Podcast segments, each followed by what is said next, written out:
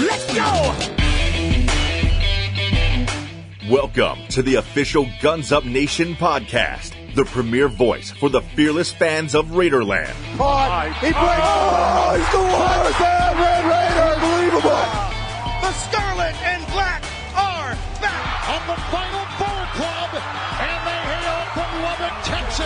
Let's meet today's hosts. Hey, how's it going, everybody? Welcome into another installment of the Guns Up Nation podcast. I'm RC Maxfield alongside Tobias Bass down in H Town. Tobias, it's been about what, two weeks since we talked? How, how's the weather down there? Everybody wants to know. It's good. Still, it's still kind of warm. We had a couple of cold days, I guess, quote unquote cold days, but it's it's pretty warm for the most part. I'm just, I don't know. I'm I'm all right. You know, Brady kind of hits me off because he's he can't throw to anybody on this Oh, team. yeah, we're but- doing this on Monday night after Tom Brady just threw a mm, pick that sealed the Rams win. two two picks. I lost by less than a point because he doesn't want to throw to Mike Evans, one of the best receivers in the league. But We're not here to talk about fantasy football, Tobias. we're, we're, we're not. It's just it's just I'm so because it's just like we, we can move on. I'm, I'm going to get more angry. If we can go and move on. So there's no football on this podcast. We're not Good. talking anything except, and I mean except Texas Tech men's basketball, who tips off their season in less than 48 hours from this recording right now on Wednesday, November. Let's get me. Let me sure I get this date straight. November 25th at the USA against the Northwestern State Demons. And this is going to be your preview podcast for everything you need to know Texas Tech basketball. We're going to go through the media outlooks in terms of what KenPom has Texas Tech ranked, Haslametrics, um, as well as other sites. Um, and Tobias is going to bet everything in his account, apparently, that Texas Tech will finish higher than fifth, uh, where they were predicted to finish in the Big 12 this year by the media. We're going to break down the roster. We're going to break down the schedule. We're going to break down the conference as a whole. We're going to shout out some guys over at Guns Up Nation, including myself and Tobias, who wrote our predictions and what we think will happen in terms of who will be the player of the year for Texas Tech, so on and so forth. And then we're going to answer three Twitter questions that came across. And then Tobias, to end the show, you and I are going to give our respective bold predictions and record predictions this year for the Texas Tech Red Raiders. But Tobias, let's jump right in, man.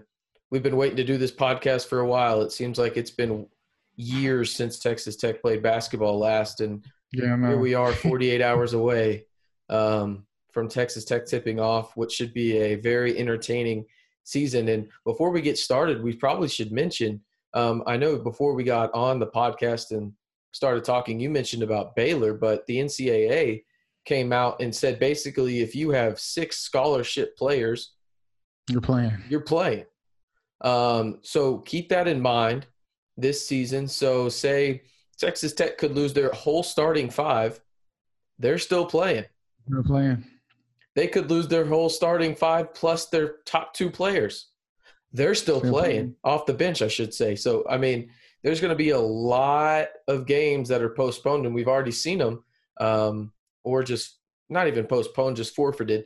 Um, in terms of nobody's a winner or loser or anything, it's just Baylor's going to have to do it. Tennessee's going to have to do it, and other schools as well. But we'll keep track um, of that, and you can check that out on Guns Up Nation if any news like that comes to fruition in terms of Texas Tech basketball. Knock on wood, it doesn't. But Tobias, let's jump into the media outlooks right now for these teams. So you and I are really big fans of these advanced analytics sites that you know do adjusted offense, adjusted defense. Um, you and I have our particular favorites. I know we're both high on KenPom. And when you look at KenPom right now, where Texas Tech is ranked in his preseason 2021 college basketball rankings, uh, Texas Tech is sixth. And the crazy part is, is there's five teams in the Big 12 in his top nine. Mm. So we're looking at it right now. Baylor's one. The next Big 12 team is Kansas. Then Texas Tech at six. They're picked Yeah. third in the Big 12. Then West Virginia at eight. And then UT at nine. I don't think there's really anything shocking there. I think we all think the Big 12 is going to be one of the best conferences in America. Yeah. Um, and then I head over to Haslametrics. I love Haslametrics as well. You can check that out at haslametrics.com. funny enough, Texas Tech is the highest ranked Big 12 school in his preseason top 25 ratings right now. It goes Gonzaga number one, Michigan State two, Duke three, and then wouldn't you know it, the Red Raiders four.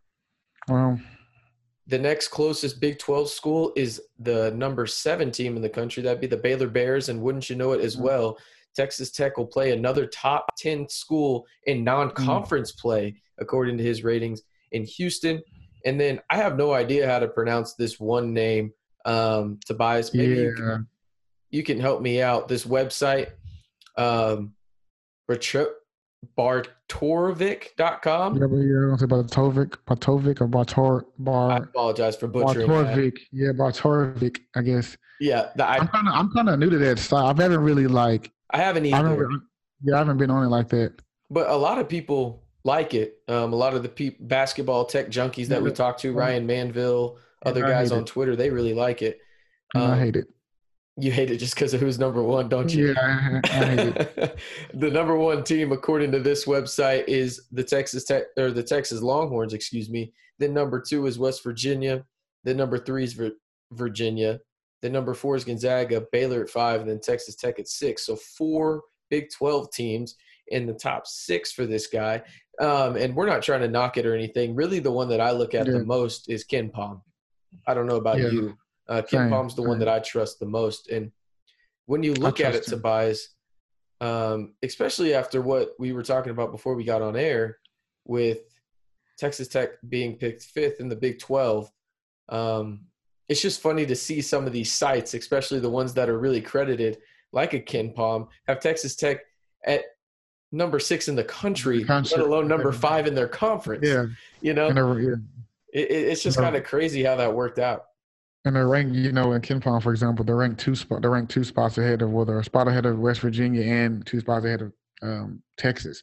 So it's just weird to me how our team can be projected to be finished fifth in their conference, ranked higher. But I guess it also shows you how good the Big Twelve is. It's really, some people think it could be, you know, a game here, a game there. You know, it wouldn't surprise me if you see a couple of ties, especially in the top four. You know, you could see a couple of ties. I think so.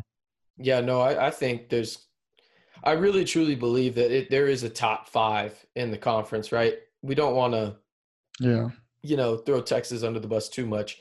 Um, I do think they are the fifth best team in the conference, but I think there's tiers as we talked about, um, and we'll transition now into the conference talk, um, the conference breakdown of the Big Twelve. Um, you know, I- I, I think Tobias, you and I, we talked about it a little bit beforehand um, in terms of previous podcasts. We think there's a clear top two in the conference, right? In Right. Baylor and Kansas. Um, now we don't know exactly how losing. Um, obviously, they lost Gillespie. Baylor did just due to graduation, and now they lose Clark due to a knee injury and retiring. Yeah. Uh, we don't know what their front court looks like. We know that they're a deep team as well, and we don't know how this pause in activity is going to impact them in terms of their head coach has COVID right now.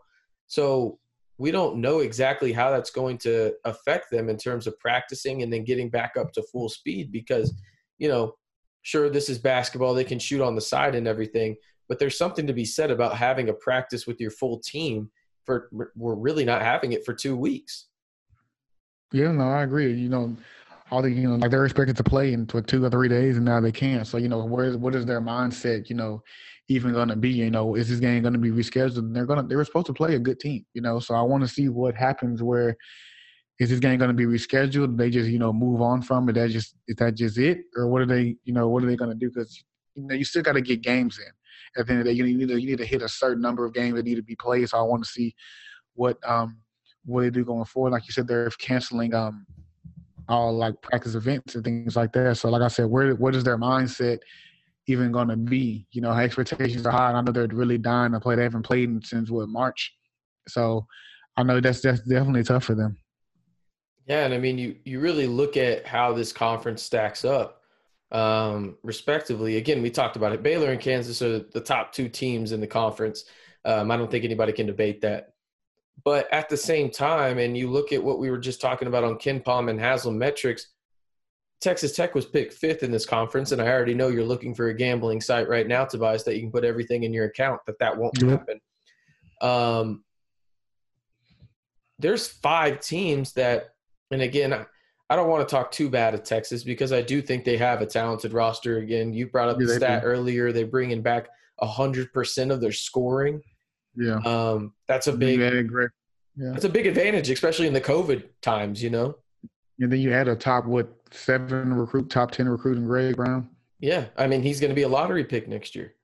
So I mean there's stuff there's something to be said for that, and I get you know the love for Texas to a degree. I do think Texas Tech is deeper and has a better coach, um, but at the same time, I don't know if it would shock me in the sense of I, I think we can all agree that there's a th- clear bottom, right? Kansas State, TCU, Iowa State, they're the clear bottoms um, in this Yeah. conference, and I don't even think it's close. Everybody that wants to win this conference has to go six and zero against those teams.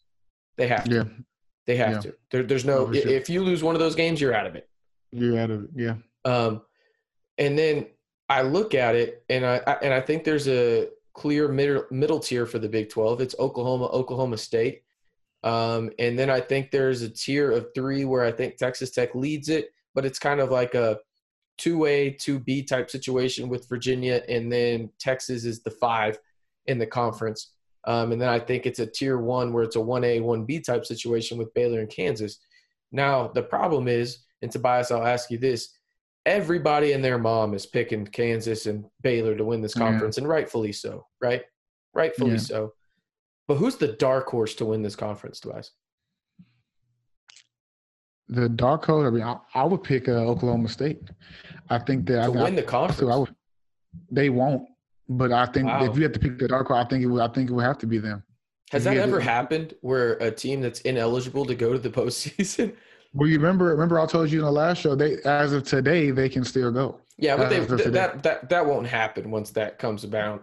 You know, the time comes. Yeah, yeah.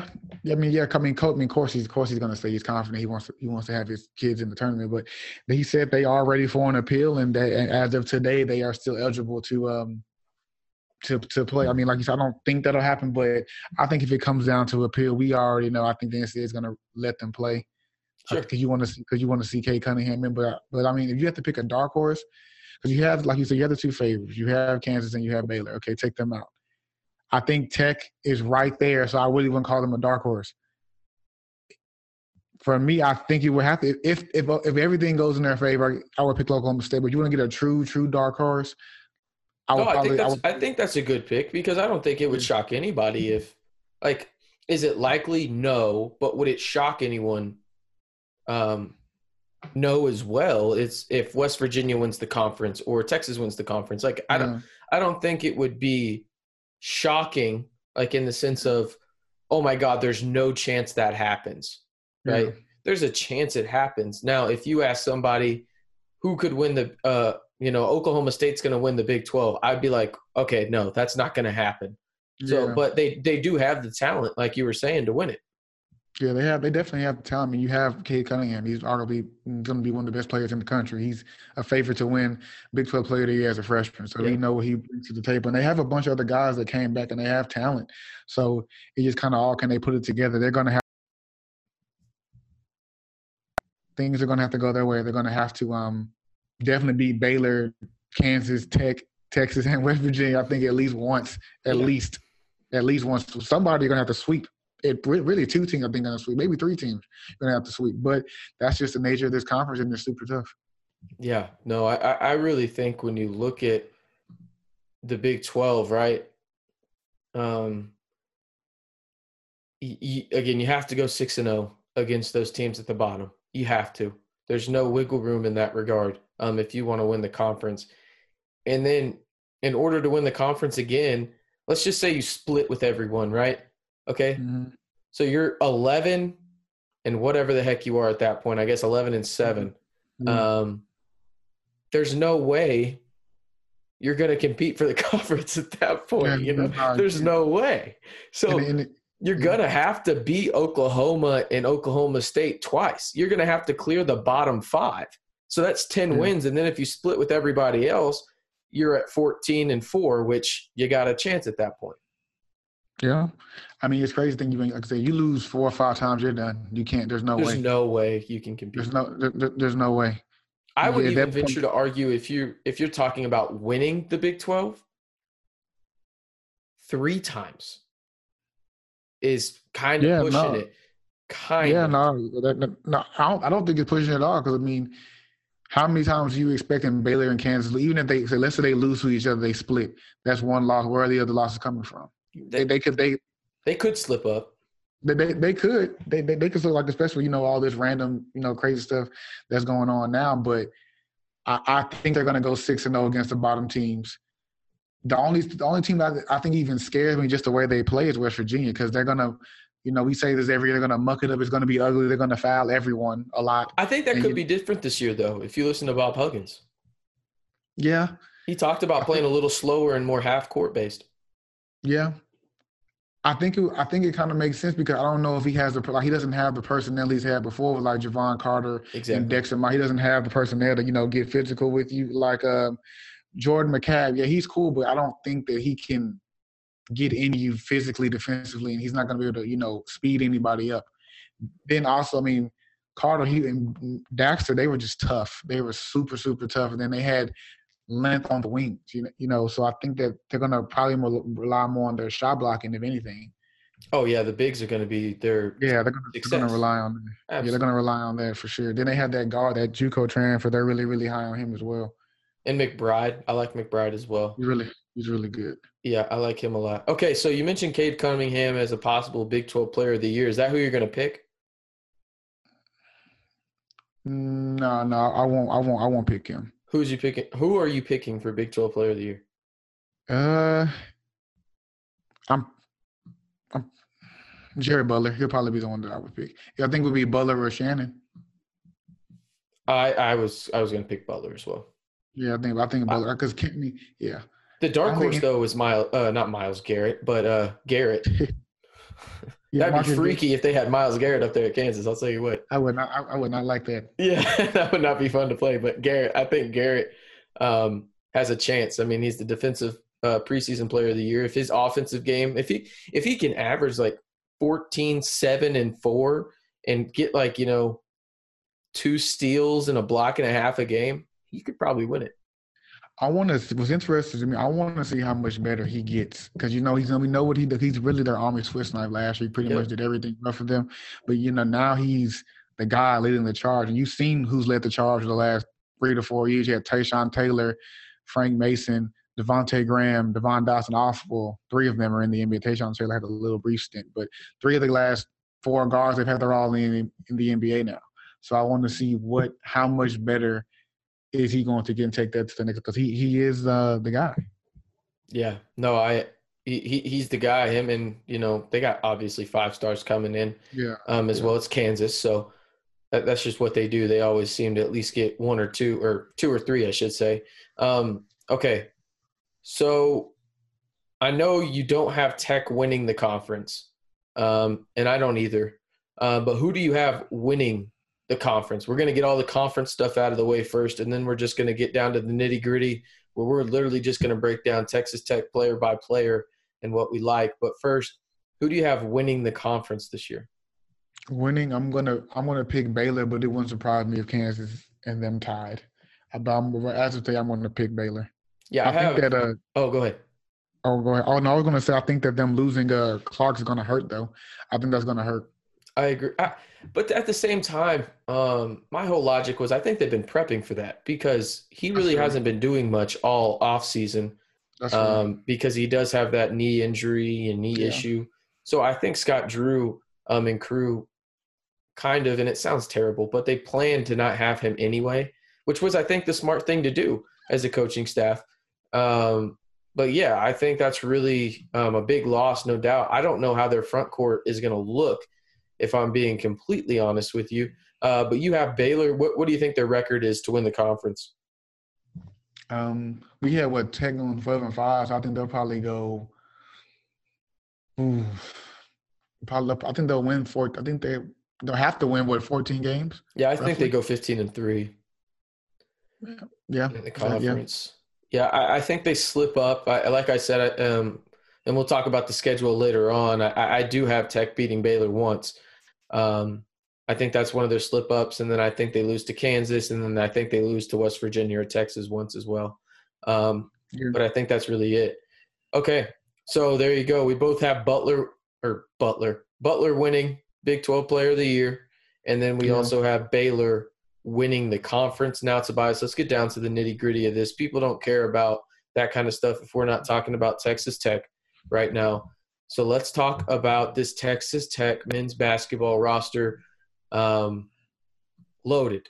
I, I don't think there's any other way to describe it. Absolutely freaking loaded. Um, when your shortest guy on your team is Mac McClung at 6'2, you're going places. Um, Yeah. You're absolutely going places. So what we're going to do right now, Tobias, is we're literally just going to go by jersey number on the site right now. I have texastech.com pulled up. We're going to go by the jersey number. I want you to give me, we'll both do it. You give me a strength and a weakness for this player and give me a stat line for this guy as well. Okay? Okay. So let's start out with the Georgetown transfer, number zero, Mac McClung. How do you feel about his hair, by the way? Good hair, I- bad hair? How do you feel? Has he done anything new to? Because I think I haven't seen in the last couple of days. It was like it was kind of like a, almost like he was trying to get that salt, salt and pepper look a little bit. You know, like the older guy version. Really? But I think he like I think he's letting it go back to his normal normal base roots. Yeah, yeah, he needs to keep it like that. I, I haven't, like I said, I haven't seen it, so I guess I can't say a whole lot. But Okay. Yeah, but I, and I think he needs to keep it it And and we'll answer the most important question later on on the show: Who has the best hair on the team? Because people want to know that, Tobias, and it's a critical issue in this country right now, um, especially among Texas Tech fans. Um, We will answer that question. Uh, but first, let's start with Mac McClung. Tobias, um, give me a strength of Mac McClung and what he will do for this Texas Tech Red Raider basketball team this year. I guess frankly, he's just he's just uber he's uber athletic. I think he'll definitely help us in transition, especially with you know there's no. I think teams this year going to gonna get they're going to get up and down a lot. So I think that his athleticism is going to definitely be a big strength for us. I think it's going to be shooting. Um, Yeah. You know, you look at the Georgetown numbers, not the greatest in the world, um, but that was because he was the guy, and he was the guy that had to do everything. He had to create, he had to create space for himself, others, um, all of that. He won't have to do that this year. Um, You know, maybe at times he'll have to set it up where he has to, you know, go get a bucket when the shot clock's running down, but this won't be a normal thing. I truly think, and I'll talk about it in my bold prediction. Mac McClung is my bold prediction. Yeah, I think it's going to be Mac McClung shooting is his positive trait, and we'll we'll talk about it um, a little bit. My bold prediction um, it it involves Mac McClung. Um, you you think about him at Georgetown, he had to be the guy um, there. He had to create for others. He had to create for himself. He was the really the only offensive weapon they really had there for the Hoyas last year because they did have a guard that transferred to Arizona, I believe, right? Mm, Yeah. So, I mean, he was the lone guy there. He will not have to be that guy here at Texas Tech. Um, at times, he might even be like the fourth or fifth option in certain games if certain guys get hot. I think, you know, realistically, he's probably the third option, um, at least in my opinion, but I could see him being the second option as well. Um, but yeah, I think his strength is his shooting because I think it'll he'll have more space. And obviously, when you have better looks, you're going to shoot higher. So, Tobias, oh, go ahead. Oh, I was. I just want to see how teams are going to guard Tech this year because you're going to have so many options offensively. I feel like you're not going to be able to. I feel there's going to be no trapping, especially situationally. You're not going to be able to trap because you're not going to be able. to. Not. I think it's going to. I want to be interested to see how people do. Are they going to run zone a lot to see if Tech can shoot? I probably wouldn't recommend it, but I want to see if that's something they're going to going to try and uh, do early because you're not going to be able to help and well trap and not be able to help. You're not going to be able to help that much because there's too much talent. You can't help off of McClung. You can't help off of Burnett I think it really comes down to who's on the floor, on who you can Yeah. help with, you know. for sure. Um, all right, so what's a weakness for McClung? Weakness for him. I know. I know he's working on it, but I think his decision making. I don't. Some of that I don't think that's his fault. I think it's because like last year he had to do so much that sometimes he did turn the ball over more than we would have liked. But I think this year he won't. I think his tur- turnovers go down significantly because he's not gonna have to. be- He's gonna have to do so much. He's gonna have more talent around him. I think be able to put him in spots to where he won't do it. I think it's strictly defense. Um, does he buy into it?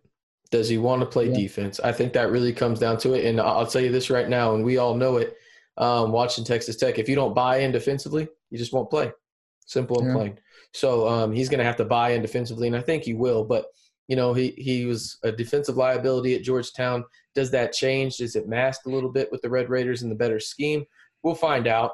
Um, but give me a stat line for McClung real quick this year. Just give me the points, rebounds, and assists. I think he'll probably average 12 ish, probably.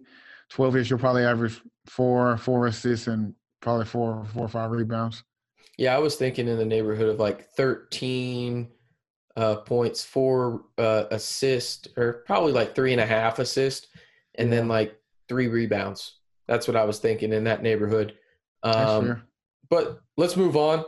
Um, what, it, this is a candidate right here, Tobias, that will be in the running for best hair on the team this year. Yeah. Um, that is Terrence Shannon Jr., the native of Chicago, Illinois, looking trying to make that Culver type leap in year two. So give me a strength for Terrence Shannon going into 2020, 2021 his versatility on both ends of the floor. I think that he can guard multiple positions. I think on offense, he can score on all three levels. I still want to see a three point shot get better, but we've seen the work that he's put in, whether it's video or just word of mouth. I've heard that, and I know you heard as well. He's gotten significantly better. So I think he's going to be the Army Swift Knights on this team. He's going to act. He's going to be asked to do a lot, but I think he's going to definitely show up and be our best player. Yeah, no, I think you, you, took mine. Um, I think he can guard one through four, and certain guys he can guard one through five if you need yeah. to. It's not ideal, but it can happen. Um, so I'll just give my weakness. The weakness right now, because I haven't seen it, is the shooting. Yeah, that's it. I haven't seen it. So um, until I see it, and I and again, you talked about a little bit. We've had word of mouth um, in terms of the decision making. He's not as scared or hesitant. I guess is probably the right word. Um, as he was last year, he's um, not afraid to pull the trigger. Um, but I got to see it for my own eyes. So I'm going to say the shooting right now is his biggest weakness. But I will caveat it by saying that I do think he has improved the shooting. Yeah, I agree. I think shooting is definitely the weakness for him as well. Yeah, I know he's working. I just want to see is he going to be able to expand his range and how much consistently is he going to be able to shoot from three? Because you know, for him to take a Culver, likely, you know, Culver wasn't the best three point shooter, but when, he, when we needed him to make it, he would make that shot. And I want to see if he can even improve his numbers like that this year. Yeah, give me a stat line real quick for him. Uh, I think he'll probably average 15 and a half, 16 ish. He'll probably average six re- six and a half rebounds, three assists. Okay. I'm going to pull up a calculator. Um, just so I'm going to keep track of yours um, in terms okay. of how many points did you say for McClung? Like 12.5 or 14? I said uh I said between 10 and 12, so let's just go 11 and a half. Okay. I'm just going to do this on my phone because that calculator is freaking awful on that computer. Um, so again, you said 12 and a half. Make it easy. Yeah. And then for yeah. Shannon, you said what? I said 16 and 16 and a half. Plus 16 and a half. We're already halfway to the total for TCU's entire season. Um, no, I'm just kidding. Um, but no, I, I, I'm a little higher on Shannon than you are. When we'll talk about that a little later um, when we talk about the article now up on gunsupnation.com for our predictions. I yep. think Shannon averages about 17 and a half, six, and then four with two steals a game. Yeah, well, we're, we're a point off. He he can easily he can easily average a point more than what I'm saying for sure. Yeah, it's I, just with me. Oh, go ahead. Sorry. I was saying just with me, there's going to be so many guys doing stuff offensively. I feel like that might. I mean, I guess hinder might not be the right word, but that could take away from his production a little bit just because I think some games it could be anyone's night. You could see sure three, four, five guys, six guys in double figures, and you know he might shoot bad one game, he might have twelve instead of the twenty he's supposed to have. No, absolutely. I mean, I, I just think he is going to be the guy for Texas Tech yeah, this year. I, I, agree. I truly believe he's taking that Culver leap this year, and he's going to be a lottery pick. Um, yeah. Didn't think we'd be talking about this guy because the initial plan um, when he transferred from Wichita State. And of course, we're talking about Jamarius Burton right now, the six-four guard out of Charlotte, North Carolina, um, was for him to redshirt. Yeah. He's going to play now this year, um, yeah. according to multiple sources, um, including John Rost, Joe Ronstein or Joe Ronstein or whatever the heck that guy's name is, mm. which adds a different dimension to this team. But Tobias, tell me a strength for Burton this year that will help the Texas Tech Red Raiders. I think he'll be I think he'll be playmaking. I think that he'll definitely be one of our better playmakers on the team. So I think he'll be able to come in and just you know get fine guys and get them open. You know, he wasn't supposed to play. I remember when he, when he first came to Tech, I asked him, I DM'd him on Twitter, and he told me he didn't, he didn't, he wasn't planning on playing. He was going to redshirt. Well, boy, have the tables turned, and he's now playing. Boy, how the turntables have turned it. I, I, every time someone says, "Oh, how the tables have turned," I go back to um, my Disney Channel years and the Joe, the Jonas Brothers, doing a little GIF. Yeah. I don't know if you've seen that GIF before.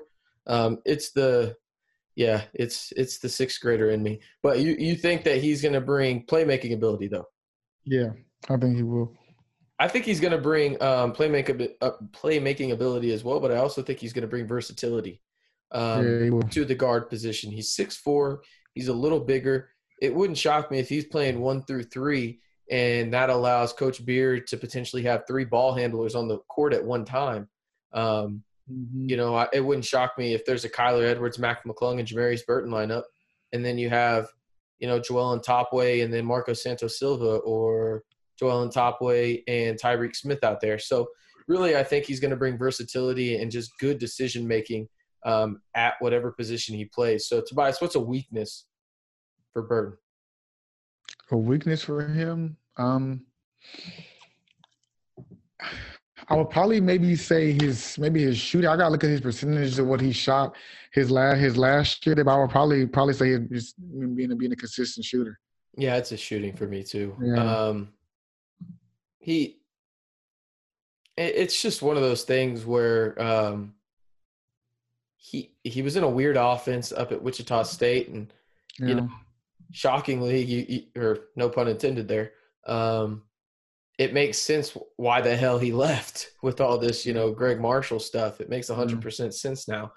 Um, but give me a stat line for Burton this year. As I agree with you, I think shooting probably is his biggest weakness, but I think he's going to have better looks than he did at Wichita State. So those percentages might get a bit better.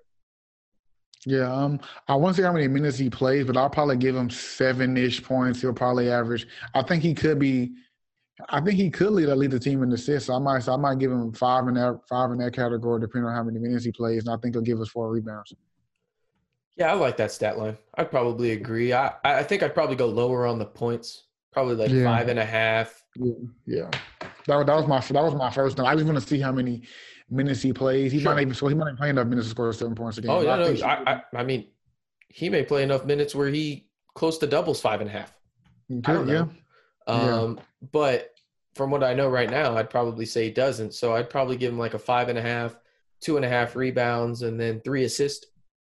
I feel like that's a pretty solid yeah. line.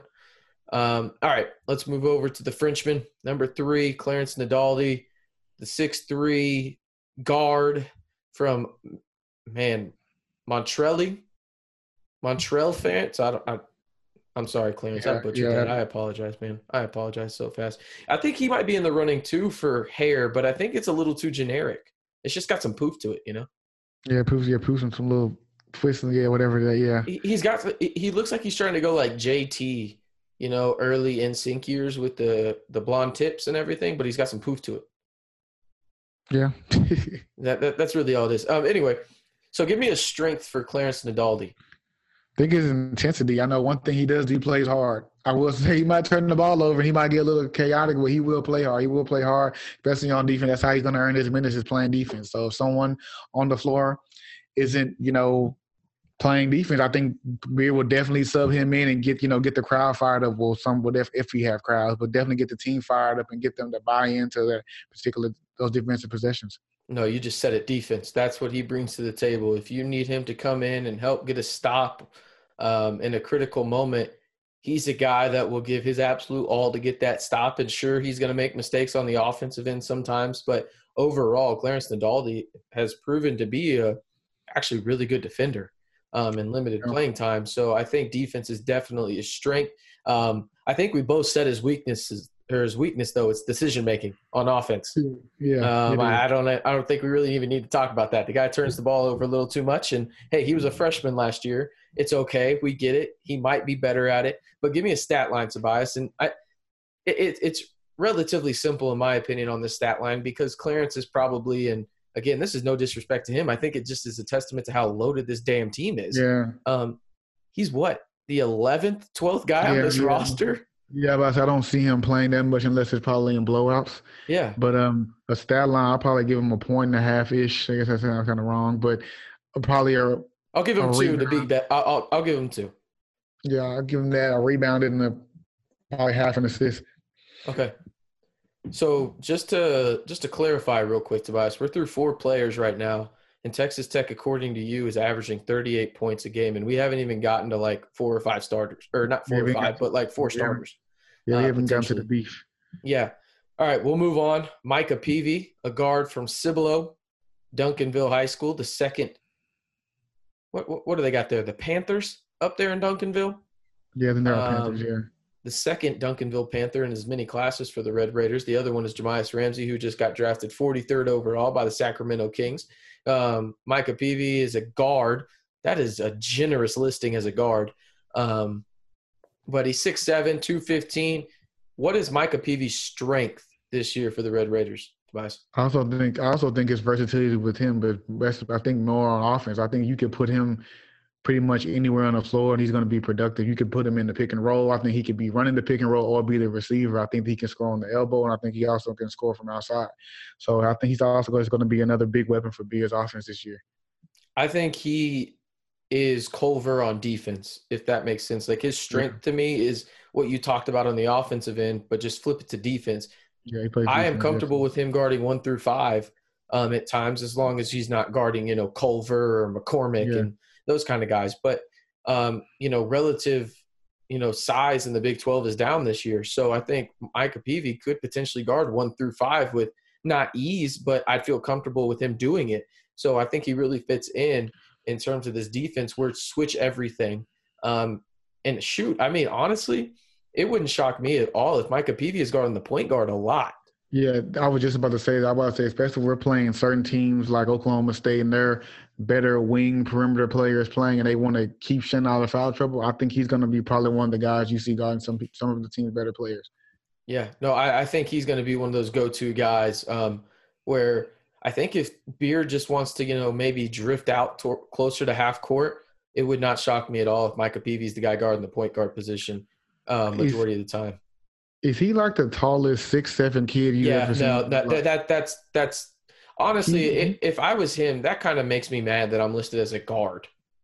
I don't. I don't think he's. I don't think he's six. I think he's taller than that. I also think Tyreek is taller than what he's listed. What we'll get to him in a minute. He's No, listed you know, at seven. Oh yeah, he's no. He's definitely not six seven. Yeah.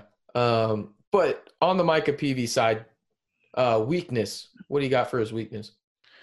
I think a weakness for Peavy is probably one the experience. That's not really fair to him because he's obviously a freshman. He hasn't played any minutes. But I guess a more realistic weakness would probably be his. Um, he's probably creating for others. I think that he needs to work on a little bit on his ball handling and finding guys to be open because he's not going to be the man how he was in high school. He's going to have, you know, a lot more talent around him. I think he understands that, and Beard has probably preached that to him several times, maybe in practicing.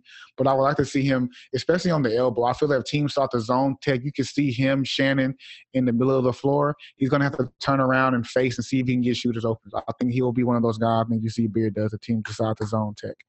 Mine's outside shooting. Um, Yeah. I don't know how much he's going to have to do it because it seems like the kid can get to the rim at will. Um, but I just want to see consistency um, from the outside because he will have times where he's not the point guard and he'll be on the floor and he'll ha- be asked to take an outside shot.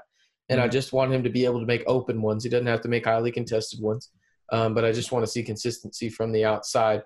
Um, give me a stat line for Micah Peavy, who looks to be probably playing pretty significant minutes. Yeah, I'll probably give him 10 and a half points points wise. I'll give him probably assist and a half. I don't think you're going to find that many guys. And I'll probably give him four four and a half rebounds. Yeah, I was going to go nine and a half, four and two, um, with a steal a game, Yeah. steal and a half. Um, he's just Yeah, so yeah. freaking long, man, and so athletic. Um, but it wouldn't surprise me at all if he has like a Zhaire type season where he's one and done and he just becomes Zhaire. No, no, that, that, that wouldn't surprise me. That wouldn't It- surprise me either. Is it likely? No, but it could happen. Um, all right, we'll move on to a guy that's you know, made the correct decision, Tobias, was originally committed to the Aggies and then realized, why the hell would I go down there?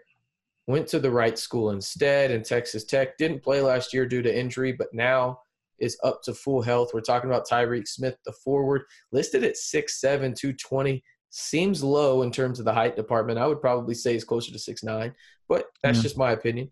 Um, tell me his strength about Tyreek Smith.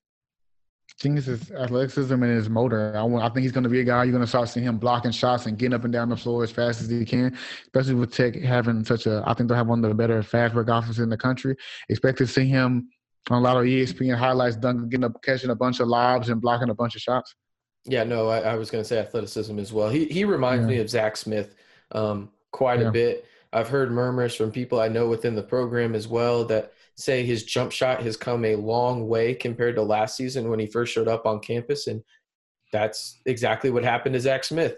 Um, he got a jump shot from his freshman to sophomore year, and you could tell. So um, I think that's definitely something to watch out for. So give me a weakness, Tobias, um, for Tyreek Smith. Weakness for him, I was probably going to say is, you know, scoring, probably just probably low post scoring, scoring in the post. I don't think he'll be asked a ton to do that. I really highly doubt it. But that would be something I could see him working on. Maybe get late in the shot clock, he gets offensive rebound, he has to score on his own. Um, I think that could be something we could, a scenario where happens a few times a game. Yeah, mine is um, going to be a problem that is a a problem, but a blessing and a curse. I guess is probably the best way to say it. Is I think you know he's going to be a little too eager in the sense of I want to block every shot. Yeah, Um, I can see that too. you know, I think that's going to be his weakness is that he wants to do everything and like, and it sounds so bad that it's a weakness, but at the same time, in Coach Beard's system, You don't sometimes you just got to stay on the damn ground, bro. You got to stay on the damn ground. And, and it bit Tyreek um, when he was here at Tech. He was obviously a lot better at it than, you know, he had flaws, but um, at the same time, he uh, made a lot of plays. But I think Tyreek um, could do the same thing, maybe not have the same impact as Tariq Owens, but I think that he's going to be a similar player. Um, Yeah. Go ahead, give me a stat line, Tobias. Stat line for him. Uh, I'll give him five. I'll give him five points a game. I think he'll That play seems low. more. It does seem low, but it's just I feel like we're gonna be we rotate him and Silva out. I feel like they're gonna just be just moving him in. I'll give him I'll give him five and a half, six rebounds or so and A game? Sheesh. I think they're gonna. I think everyone's gonna be rebounding this. You're gonna start seeing multiple guys with three, four, five rebounds. I, I really, I really do. Other Okay. than the few guys we're gonna talk about in a minute. Okay, fair enough. Fair enough. Okay, yeah, no, I'm I'm kind of there with you. I was gonna say six and a half, three and a half, and like You could easily do it. well, I was gonna, I, I was only gonna give him like half an assist a game. Yeah, Um, that's, yeah, I gave him half. An, I gave him half an assist. Yeah, yeah, but I think he could average like a block and a half a game. yeah, he can do that. He can definitely do that. We'll move on to the second most experienced guy on this roster, um, Arlington, Texas own. That would be uh, Findlay Prep alum, a six-four guard, number 11, Kyler Edwards. Was nice enough to give up the Agent Zero number to Mac McClung. Um, Yeah. You think there was anything like you had to buy him a watch like in the NBA or something like that? That Probably, I, I think I think that I think I think there was something um, behind closed door. But one thing I do like about Tech though that even the current slash former players they're so inviting. You know they're willing to give up. I think that's just the culture that Beard Beers built. You know they're willing to give up whatever you know the number, the jersey. They just want to win, bro. They just want to win. They just Yeah. want to win. And, and, you know, a jersey doesn't seem like a big deal, but some people that is a big deal. You look at certain deal. sports, they're giving 30, 40, 50 thousand dollars because I want to wear that jersey. I don't want to wear any other number with that one. So the fact that he was able to give up his jersey, that shows Testman definitely how much he's grown. You know, as a freshman, he had him and Beard had a couple of um, you know, disagreements. I would say a little couple of little arguments, but he's definitely matured a lot from the last two. And it's so funny to see that he's now a junior. I remember when he had the hair and it was flopping all over the place, and now he's a, Damn, one of our more that. now he's one of our more experienced players on the team. It's just crazy to think about how fast like times are going by. Man, time will come at you quick, man. I'll tell you what. Yeah, that, that, that is crazy to me. Yeah. Okay, so Kyler Edwards' strength. What's a strength for him? Uh, off the dribble scoring, I think that he off the dribble. I think he's one of the better scorers in this conference. I'm, I spot up not so much, but off off the dribble, if he can get a couple of dribbles in the pull up, I think that pull up mid range and that step back three of his is very very lethal. yeah, no, I, I think the thing for me is um, he can get you a bucket whenever the hell you need a bucket. Yeah. Period. End of story. It does not matter if you need a bucket, he can get you a damn bucket. And there's not very many guys like that in the country that are just. I, I wouldn't call Kyler Edwards an automatic bucket, but I would also say like I don't know if there's anybody else on this team where if I need a bucket, I'm probably giving him the damn ball. Yeah. Like that, that that's just how I feel. Now, obviously, somebody can step up in that role, but right now, what we're talking about, it is 11 o'clock on November 23rd. I'm giving the damn ball to Kyler Edwards um, Yeah. when that happens. So give me a weakness, Tobias. Probably Oh, efficiency. we'd be remiss. We'd be remiss not to mention one of his strengths is leadership. That we have Yeah. to mention that leadership is one of the big things for him. Um, but his weakness, Tobias. Uh, efficiency. He shot 40% last year from the field and he shot 32% from three. I think that kind of tells the story right there. I would like to see those go up three to five points in each category. If he can shoot about 44 to 45% from the field and 34 to 35% from three, I would really enjoy that. I think Coach Beard would too. I, I, I my um my weakness for him was going to be um, consistency on defense. Yeah. Um, you know, there's times where I'm like, damn, Kyler Edwards looks like a damn good defender. And then the next possession, you're like, Kyler, what the hell was that? Like, how? It was just a simple crossover. Why the hell are you in the third row, bro? Like, what's going on here? Um, but I, he he has gotten better at that. I think that was more of a testament his freshman year, more so than his sophomore year. But I would like to see him continue to grow on that. And I think he would even say that his defense still has a bunch of room to improve, uh, more so than his offense. So give me a stat line for him. He probably projects to be a starter, Tobias. So how many points you got for him? He'll be yeah, he'll be a star. I think he'll probably score around that nine to ten range as well. That little? I'm telling you, I really, I really think you're gonna start. You're gonna because you notice the trend. I feel like, like, that's disrespectful to Kyler Edwards at this point. I'll tell you one thing. He he hasn't seen a shot he doesn't like. So I know the shot attempts are gonna. He's be me at the wreck, baby. Mm-hmm. Let him fly. I I know that the attempts are gonna be there, hundred percent. Tobias, you don't know that? Isn't there like an old adage? If you can see the rim, that's a good shot. Yeah, that, that that's that's that's how he feels. That's and the I he feel that he's gonna, by. My kind of guy. And I think he, he might even be shooting a little bit more than we think because he's gonna have so much room to do what he wants. They can't help. Exactly. So he really, it really is gonna be him and the guy. So if he can get by him, he's gonna be shooting a lot. So what did I say? Ten and a half. We can we can bump that up. I'll give him eleven and a half. oh, I I'll was give him- thinking 12 and a half. He, he I can see it. I can. I'm I going can off yours though. This number is strictly off of you. Okay? Okay. This is the points per game we're at right now. We're at 65 and a half. If that's what the 11 and a half I just said. Yes. We're Okay. This team is going to score a lot of points. No, no, they're gonna score. No, they're gonna score a lot. No, if, score if we continue this. So what what'd you say? 11 and a half? What? 11 and a half. I'll give him three rebounds and three assists. That's fair. I was going to say two and a half at both. So we're in the Yeah. same range.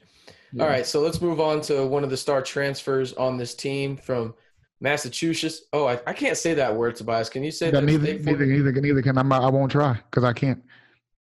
You- How, how do you say it? I just said it. I had to butcher it. You got to say it too. Massachusetts. I, I You said it right. You said it right. Uh, you ask me tomorrow, I, I guarantee I say it wrong. Massachusetts. I can't say that. I can't It- say hard. Massachusetts. I get tongue tied in the middle. It shouldn't be a state, but Well, that, that's they're number one in education, Tobias. mm, Um, so they're doing something right. Uh, but the Yeah. VCU transfer, the forward, um, the Norris Odiase 2.0, um, just a little bit more athletic, I think. Um, Marco Santos Silva, number 14. Tobias, give me a strength for Marco Santos Silva. uh, rebounding. He is Oh, he yeah, is a load. easy one. I was going to say. I mean, he yeah he he is a load down low. I, I mean, he is one of those guys you just you just can't move him. Six seven, two fifty. Well, if he gets his butt on you, you're not moving him. It's just he's gonna get the rebound, and you're just not moving him. Well, you may not even be in the play anymore if he gets your his ass on you. You might Yeah, be like not- three rows yeah, you're deep. not- Yeah, you're not. Yeah, he's not. You're not moving him. He's just a, he's a load down low, and then I think he'll be a tech favorite for sure because he's going to be the guy you see diving for loose balls. He's going to be in the stands with no fans. He's going to be doing all the dirty things that Coach Beard loves. I think you're going to see him play a lot of minutes. Yeah, I agree. I was going to say rebounding as well, which is a nice thing to have considering what Texas Tech had to deal with last year before the season was ended due to COVID, where um, you were missing two of your big guys in Joel Ntambwe, and as well as Tyreek Smith, and really your lone big guy on the roster was T.J. Holyfield, and he really wasn't supposed to be playing all those minutes, and now you have Yeah. a guy um, in Marco Santos Silva that can go all out, has backups right now to go in and play that five position. Um, now they're completely different skill set compared to him, but he's built like a Mack truck. You already mentioned it. Yeah. it I I almost want to say he's going to average like double digit rebounds, but at the same think he will. time, I think Very it's going to be one of those situations where he might just be asked like, "Hey, box the hell out of this guy and let somebody else get the rebound." Yeah, yeah, I can see that too. So what's what's the weakness for him? I think free throw shooting, he shot, he shoots career 55.7%. The reason why I, I pointed it out is because he's going to, so last year, averaged three offensive rebounds a game. I think he'll be around the same number, maybe even a little bit more. They're going to foul the hell out of him a lot. It's simply because there's not that many bigs in the conference. So I could see him getting multiple offensive rebounds in the same possession. First thing those little guards are going to do is get to swiping at the ball. So they're sending him to the free throw line five, six, seven times a game. I want to lead, I want to see him make at least over over at least sixty. Yeah, I mean, I feel like if he shot 55 last over his career, I think I could think we could touch the 60s, maybe even 65 if we're lucky. He's gonna have to make those free throws. Yeah, no, mine was going to be outside perimeter shooting. I think there's going to be pick and rolls, and he'll be rolling a lot. But at the same time, you're going to want to keep him honest. Um, Yeah. um, and I, I- I don't know how his outside shooting is. I think he can probably make it from about 12 to 15, but after that, it's going to get suspect. I want to see how many horn sets they run because if he, because Yeah, I know that if he, I know that if he can't shoot, I'm not even going to put him in the situation to do so. Maybe we could just run a horn set with him and Joel, or him, or him and maybe not Tyreek because he both rolls too. Maybe Joel and him, or maybe you, You put Shannon there. put and let them anybody else on that other yeah, side of the horn. Yeah, yeah, yeah. You could, yeah, you're right. Anybody. I want to see is that going to be something big as as the offense because if you if he picks a side with Shannon and he pops, that lane is going to be wide open. Especially if Shannon can make that shot and says you, you can't you can't guard that. Oh, and not to mention that you know if you have two guys in opposite corners, their guys are going to leak Yeah. out, leak inside, Yeah. and you're going to have an open shooter in the corner. I mean, He's going to get the offensive to have rebound game plan for. He's going to get an offensive rebound regardless if he misses because it should be nothing under there but a guard anyway. Absolutely. Uh, so, how many points do you think he gets this year? And give me the slash line or the line. I'm gonna give I'm gonna give him 10 and a half and 10. I think he's a low. I think he's a freaking monster. And I, I think I'm I'm gonna love every bit of him getting rebounds. I'm telling you. Tobias, you realize right now we have not even discussed discussed Joel Ntambwe and Nimari Burnett, right? We Nope. haven't discussed them. Nope. And you have Tech averaging 76 points. Here's the thing. This is why I didn't understand why. I mean, it's advanced analytics. It's a stupid computer, but I didn't understand why they had Tech being a middle of the road offense in the. I didn't, I didn't get it because there's so much talent. I feel like just even by default, they're going to be dramatically better than what they were last year. So putting them in the middle of the country offensively doesn't make sense to me. That it, it, it, does, it doesn't make sense. 76 damn points. All right. Yeah, and I kind of agree with you on the stat line. I was going to give him um, 11 points, nine rebounds, Yeah, that's yeah. with like an assist and a half. Yeah, so I give him. I give him an assist. Yeah. Yeah. So, all right, we'll move on. Kevin McCullers um, was really impactful last year Was. as a redshirt freshman. Um, listed as a guard at six six, but really played power forward last year for long stretches of time. Um, built at 205 from San Antonio, Texas, went to Wagner High School. Give me a strength of Kevin McCullar. I think it's defense and effort. He's going to be one of those other guys. I see. You see that. Um, if we're not playing well defense, I think bigger subs him in and get you know get stops. Also, you can see if they have a good team that has multiple guards or multiple guys that can score. I think he's a guy that you can see him playing in a couple of minute stretches to go maybe tire down the other guy. I think he's long and he plays good defense. Yeah, no, mine was just going to be um, fundamentals. You know, he's Yeah. that guy where you know he's not going to um, do something wrong in terms of, hey, I'm going to make the fancy play here. I'm literally just going to do everything to the book, and I'm going to be effective with it. Yeah. Um, so, what's the weakness for McCullers or Me McCullar? Me is confidence. You know, last year, especially confidence on offensive end. Defensively, he seems very confident. He's running around. He's diving for loose ball. He seems like he knows where he's supposed to be. Offense, you know, they would leave him wide open sometimes, and he would be very, very hesitant to shoot. And sometimes he would airball. I think some of that. I don't think it's because his form is bad or he can't shoot. I just really honestly think he was in his own head. I think that if he can fix that and just become more confident, I think that will definitely help help his game offensively. You look at some of the players in the NBA, Lonzo Ball, he had to go see a therapist last year. Ben Simmons had to go see a therapist last year because they just honestly weren't confident in shooting the ball. I don't know if he has the same issue, but I think that confidence will do him wonders for his offense. Again, this guy at Wagner, he's one of the best scorers in the area. Yeah, I don't Yeah. think you go from that to going to college where you feel like you can't shoot anymore. You can shoot. You play very well. Scoring is a big reason why you came to this school. Is a big reason why schools were offering you. I think he needs to get back more to that. Yeah, um, for me, what it was going to be was shooting, um, Yeah. particularly outside, because I do think Texas Tech is going to run a lot of sets where he's a power forward, and they're going to Yeah. want just strictly one guy down low and four guys on the perimeter to space the floor. And I think he's going to have to shoot, and you know some of that is confidence, um, like you said, but also just at the same time. His percentages have to get a little bit better from the outside to be Yeah. respectable, but I think you can say that for a few guys on this team. You already mentioned one in Kyler Edwards. So I would just look to see if his shooting does get better. And also just decision making in the sense of there was times last year where it felt like he forced too much on the offensive end. Yeah, Um, thinking too have much. to do that this year, man. You're you're, you're legitimately the uh, offensively what eight Yeah. option, ninth option. I mean, it, it, it's crazy. If I was Beard, he needs to tell him to hang out with Kyler every day. Just, Just, just, get just, shots up. just, just literally every day. Like Yeah. Kyler, he just reeks of just confidence. Even if Yeah. it's to his fault, he just reeks of it. I, he needs to, that needs to be his. He needs to hang with him every day. Fair I would make that man, mandatory for him. So, what do you have for his stat line this year? Uh, points wise, I don't think he's gonna probably score a lot. I'll probably give him three, four ish. Probably, I'll probably That's do the it. three. I don't think he's gonna be. Why? Why? Why? It's not me knocking him. Why would he have to shoot that much? Where is he getting shots from? Well, I think he's just going to get it because of rebounding and stuff. I think he's going to average like six and a half, seven a game. Okay, where are these minutes coming from? He's gonna play, but where are these minutes coming How from? many And minutes a game you think he's going to play? He'll play north of ten. He'll play north of ten. Are you high? He's gonna play. He's Are gonna. He's gonna play. What? Where are the? Okay, how many minutes do you think he's gonna play? Double that. You think he's gonna play twenty minutes a game? Easy. I don't. I don't. I don't think. he's gonna play. Why? That, that's that's a lot. Are you It's not- high? Not saying he doesn't deserve the minute. That's a lot. he's I was gonna he's get- literally everything Chris Beard wants in a basketball player. So I, why I was going to give him. not play? I was going to give him between thirteen and fifteen. We're not. That's low. high. I, I don't. I, I don't. know. I don't know. We might That- have that- to have like a bet on this. Like I, I feel a Chick Fil A bet coming. 20 is a twenty is a freaking lot. Good lord, that's a a Chick Fil A bet coming on here. Tobias. 20? 20 20 is a. He's not playing Okay. twenty minutes. Okay. well, He's not playing you said you wanted to go what? You wanted to say you said 15? What's the number you're comfortable with? What what's the number you're going to decide on? I'll give you 14 and a half. 14 and a half over under? I, Or is that what you feel comfortable with and saying? I'll feel comfortable between the 14 15. I don't think 20. 20 Okay, so so 14 and a half? You're just going to go Yeah, 14 and a half? I say go 14 20. and a half. So what are we looking at in the middle there? Like 17.25 or something like that? Yeah, rough, roughly. Yeah. I will About take the over. over 17 and that. Over 17. Over 17.25. That's a lot.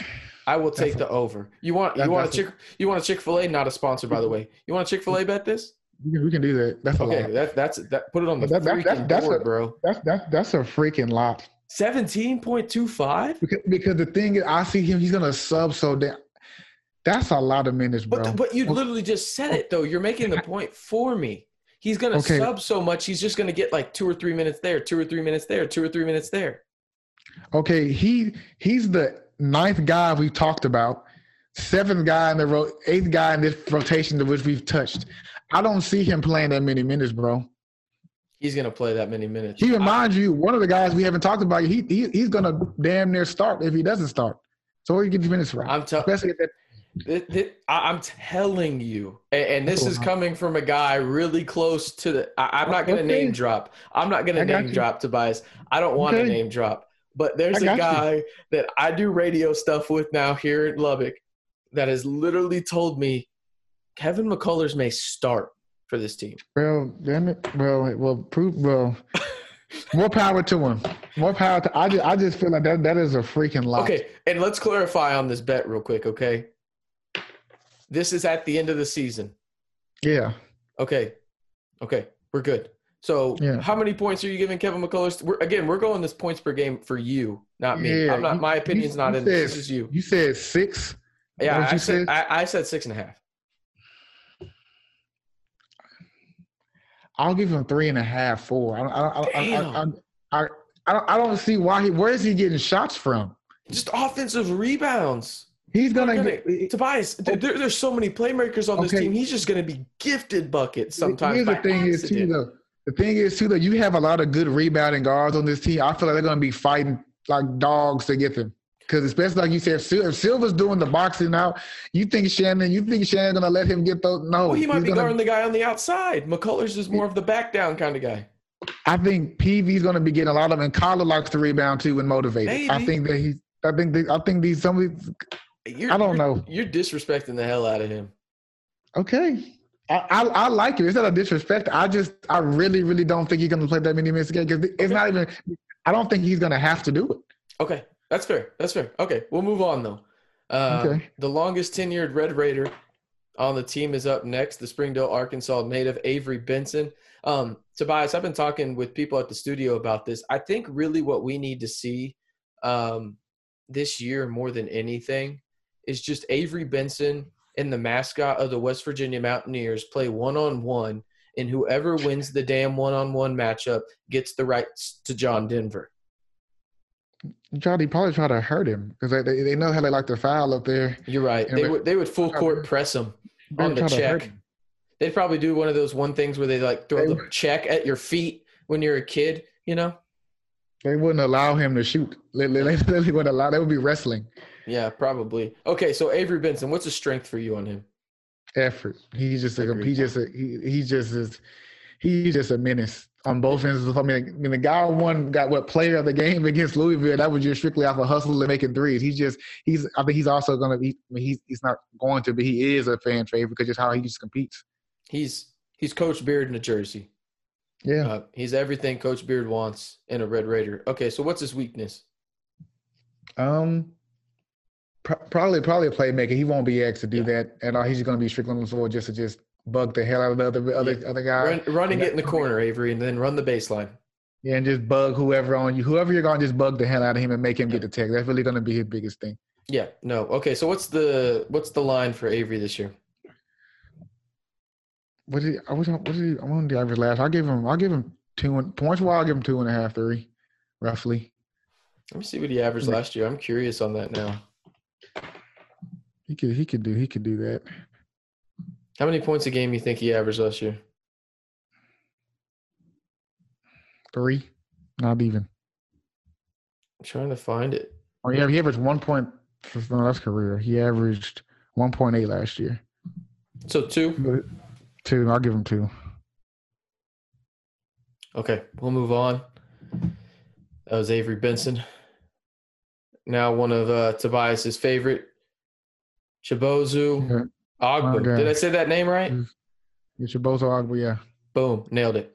From San Diego, California, St. Augustine's High School, the six seven again guard. What the hell is going on here? Um, name me a strength, Tobias, for him. Versatility is where I think that um especially on on both ends of the floor, he's a really, really good mid range shooter. And I think he's he's built like a truck too. He's super strong. He's That's what my strength was going to be. what four twenty, which is insane. NFL players don't do that, but he did it, and I think he's going to be super versatile. I think that the minutes that he does play, I think you can see him. Um, I think that might make him play a lot of power forward too, just depending on the matchup as well. But I think that if it is a power forward that can't move, I think that he can definitely score. If that power forward can't move his feet, he'll definitely give him buckets. Yeah, no, I think what my strength was going to be was he's got a pro body already. Yeah. um, which goes a long way. Which obviously, um, you know, he's getting in the weight room with John Riley right now, but at the same Yeah. time, he showed up on campus with a damn pro body. Um, Yeah. So he's already one step ahead of everybody. So that was going to be my strength. My weakness for him is really just playmaking. Yeah, Um. I think he's more of a guy that's going to have to have his shots created for him. Nothing wrong with that, especially with the way Texas Tech is loaded right now. I, I um, think he can he be a good spot up shooter though. I think he Oh, can. I do too. I, I don't think shooting is an issue. I think creating his own shot and shooting Yeah, I off the dribble. Um, I think he's going to be a good catch and shoot kind of guy. Um, which you can never have too many of those guys in today's uh, basketball landscape. So All right. Um, give me his stat line this year, Tobias. I want also would love to see how many minutes, minutes he's going to play. I'll give him four and a half. I'll give him four and a half points wise. You realize, I, I am not kidding right now, Tobias. You're going to have this ninety. Team, you're you're to have this team scoring hundred points a game. Probably they won't, but probably. Jesus. Wait, what, what number are we at now? I find You're at 86 and a half, and we have not talked about Joel and Nimari Burnett. Lord. You're, you're going to literally have them at like a buck 05, man. Yeah, I need, I need to go back and look at some numbers, but they, they but they they they uh. Hey, hey, hey to be, really fair, to be fair, we did not go to school for math. We did not. We did not do that. I'm not getting these numbers from, but speaking of Joel, um, he's the next player, the UNLV transfer, who um, let's just not talk about that transfer process last year. Yeah, Lord. Um, listed as a forward, 6'8", 225. His brother is Jonathan Kuminga. Almost came to Tech, but we wish him good luck in the G League. If that happens this year, he'll still be a top five pick regardless. Yeah. Um, strength for Joel. Tobias, what Offen- offen- offensive versatility. I think he can score pretty much at every level. I think this one's could, easy, um, right? This one's easy in terms of strength and weaknesses my weakness people might not like, but I just how I just it is how I feel. But uh, yeah, I think it's pretty easy for me. Yeah, no, I was gonna say offensive versatility too. He can score at every level, like you were saying. Um, yeah. What's your weakness though? Maturity. I think I want to see if I want to see that if he buys in. You know, you know the issues that he was having this year. He didn't really want to come back. So I want to see that is he going to come up? Is he going to come back to school and be mature and want to want to play, and you know buy into what Beard wants him to do? Because I know he expects to leave after this year, which is fine go take care of your chicken. But at the same time, you are on campus for a reason, and yeah, I do want you to take care of your chicken or get your chicken, bro. Take take take or protect is one that I don't I don't really know. It's something to do with it. Something to do with the chicken. Was, I thought it was go get your chickens. I thought I thought it was protect, but you know whatever it is, you know go go take go take care of that. And you are on campus for a reason, and I want you to go up there and be mature and realize that you need to buy into this team. If one, not only if you want to play, you're gonna, you should be a big contributor for this team. And I just want to see if you I just want to see him buy in because maturity is going to be my biggest thing. How is he going to act on campus? Is he going to be mature? is he going to be a clown? You're right. It's protect your chicken. And my bad. I thought it was go yeah, get your chickens. My bad. That's my fault. Yeah, yeah. That's my fault. Um, I was just gonna say strictly defense. Um, he does, he and it, I guess it kind of goes to the maturity, but not really um, in the sense of it's that want to. It seems like he's one yeah. of those guys where he's more of a half court player where he only plays on one side of the court, and that's when his team has yeah. the ball. Um, he shows flashes defensively, but he's nowhere near consistent. So I want to see him buy into Coach Beard, kind of like you were talking about with that maturity aspect. But okay, Mister uh, adding two extra points to everybody's total on the year. Uh, how many points are you going to give Joel? I feel bad because I feel like I got I'm at too many points. I'm just gonna lowball. I'm gonna give him seven and a you half. Can't, you can't lowball him. You got to go what you actually feel here. I was well, I was gonna say ten, but I feel like seven and a half is, is okay. Is so fair. we'll go with plus ten, and then what we'll do. Mm-hmm. I think we have a good system here. I think you gave two extra points to everybody, almost except for you know Avery Benson who got like two points, right? So what we're gonna do is we're gonna subtract um, 26 from this. Okay. From whatever the total is. So right now you get you want a 10 for Joel. They're at 96 and a half. We have not talked about about Nimari Burnett yet.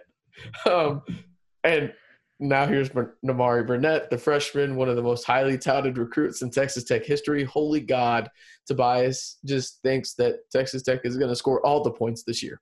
All the um, points. Be a point they don't score. Yeah, well, that is true. Um, the guard, 6'4", 195. Again, one of the most highly touted recruits ever to come through Texas Tech. I believe he's one of the top five most mm uh, highly touted recruits in Texas Tech history. Bias, what's one of Nimari Burnett's strengths? Uh, I think that I mean I think scoring. I think he really really can score. I think he can score on another guy that can score um, on all three levels. I want to see how good of a shooter he is because I've been hearing some chatter, but they think that some people think it's fool's goal. I'm not sure. I might be a little bullish on that. I think that I think that he can shoot. I think that he can, but I want to see if he, if he's going to be able to consistently make shots. Yeah, I think he's CJ McCollum kind of player. Yeah, that's that's a good comparison. Um, but I, my strength for him was going to be his length. I think he's super long. He's six four, but he's got a wingspan of like seven foot, seven feet Yeah. or something like that. Something as- just you can't buy normal T-shirts like that, Tobias. You know what I mean? Yeah. You can't Yeah, buy normal polos. Like, think about his mom. Like, what the hell does she do? She can't walk into Macy's and get him like a, a button up because his arms would like the, the sleeves on a normal medium shirt would only go to his elbows. Like, what the hell are you supposed to do if you're Miss Burnett? Think of your mother, Nimari. My goodness, unbelievable. But no, that would be my uh, strength This is length. And he just likes to get in those passing lanes and wreak havoc. Mm. Um, and you know he's played with talent his whole life, so I don't really worry about um, having that ego or anything because he's always either had to be Yeah. you know the first guy, but there's always been um, another really good number two player with him, or he's been the number two or three guy, um, especially at Prolific Prep. I forgot the guy's name. Um, Jalen Green. yeah, there we go. He he was the top five recruit in the country, um, and decided to go to the G League, and he played with him. So, um, all right, what's his weakness, Spice? Weakness. I think that he's a good playmaker. I do, but I want to see how much better he gets in there because he's not like he's not going to be the guy anymore. He's going to be able to distribute the ball. So I would love to see how much of a playmaker that he really is. I think he's going to be able to distribute because that's one that's one thing that's going to get him. I think playing time and also people are going to look at it at the next level as well. Yeah, Ma- I, when I look at Nimari, um, there's a lot of things that um, I wouldn't qualify as weaknesses, just more question marks because I haven't seen yeah. it. Yeah, exactly. Um, because I think he's actually a really well-rounded player. Um, when all's said and done, but I would probably say, um, I know you mentioned his playmaking a little bit as a strength. Um, I think it might be a weakness a little bit. no, no, I was saying I was saying his scoring was his strength. I was saying his weakness would be his playmaking. Okay, my bad. I flipped them in my head. Yeah. That's my fault. Yeah, I think to a degree you're right because I want to see exactly what he's going to be. Does he is he more of the two guard? Is he more at the one? Is he playing three in the smaller lineups? Is he handling the ball a lot or is he playing off ball? I think there's a lot of different ways he could be used, but it feels like a kind of guy that kind of doesn't need the ball all the time, but is Yeah. better with the ball in his hands. Because he's one of, and I know when I'm not trying to talk about draft 'cause we're so far away from that. We just had another draft, but he's one of those guys. He's in that weird height skill set range. Because like, what is he? Is he a point guard or is he a shooting guard? You know, he's not tall enough to be a CJ legit McCollum, shooter. like Yeah, so I want to see what is he, and I want to see how much like what like what, what is he gonna show? What is he like? What is his skill set gonna you know really be? Yeah, I think he's going to be really just a true combo guard in every sense of the Yeah. word, you know? Yeah. All Yeah. right, so how many points, Tobias? I'll give him ten and a half. That's it? I think I Don't lowball it now. You ain't been lowballing the whole goddamn show. You got to keep going with what you're the, doing. the, the, the most I'll give him is eleven. That that, that that's that that's little? it's not that I don't think he's talented to score more. It's, we're at hundred points now. He someone's like like at some Remember, point we're we're gonna- subtracting 26 because you gave everybody too many two points. Yeah. The I could I could see him topping out at thirteen. I could see him. I, I, was think going to say 13 12 and a half, so I was just trying Yeah, to see if I, I could, can see. Him, yeah, I can see him thirteen. So what's the final number you want me to put down? Put down twelve. Okay, plus 12. So you think we have one guy left, and we can run through him real quick. I don't think we think he's going to play a lot of minutes this year. Yeah. Um, and maybe he does. Um, at least early on in the year, I don't think he plays a lot in Big 12 play. Um, Yeah. Since this year doesn't count against eligibility, I think he will play a little bit in the first non-conference games and whatnot. Um, Vladislav Goldin from Russia, as you could tell. Um, tell me his strength, Tobias. Like he's skilled. I think he's a lot more skilled than people think. You know, you haven't seen him play. He's super, super skilled. He Four-star think he can- recruit. Yeah, he is. And you know, his coach. I interviewed his coach a couple of months ago. His coach thinks he's a pro. I mean, he's going to say that, but he thinks he's a pro. He's a lot more skilled and he's super tough. Yeah, I think, um, and obviously this is something that you either have it or you don't is size, but I think that's a strength because he's the only seven footer on this team. He's the only guy, if you look at the listing on here, that's above Yeah. six nine. I mean, you think about that, like that's an interesting dilemma to have if you're Texas Tech, but you have everybody is basically between six two and six eight for you. And then there's just this one guy that's seven one. So I think Yeah. size is a big factor there. Um, but what's his weakness, Wes? Weakness is um, switchability. I want to see one thing I think will help him get minutes, maybe not this year, but in the future, switchability. You know, teams are going to get him in a pick and roll, and he's going to have to switch and guard guard. Can he get in the stance and at least not hold? He's not going to be able to lock them down, but can he hold his own and make the passer and make it make it a tough pass from maybe get off, make him guard him defensively, guard him well, and maybe um, force him to take a bad shot. Yeah, I was just gonna say um, he's um, very limited in this um, kind of scheme that Coach Beard likes to run because it does go back to the switchability that you were talking about. Um, but also at the same time, I haven't seen him shoot a lot, so correct me if I'm wrong. Um, but he doesn't, from what I've seen, um, it doesn't look like he can shoot from more than 12, 13 feet away. Um, and if you remember, Norense Odiase took his game to the next level when he was a big. Yeah. Tariq Owens took his game to the next level when he started to stretch out a little more. I'd love yeah. to see the shooting improve a little bit. Um, but give me the line for him. How many points you got him scoring? Remember, he's probably only going to play like seven, eight games, like a point. Yeah, I'll say a point.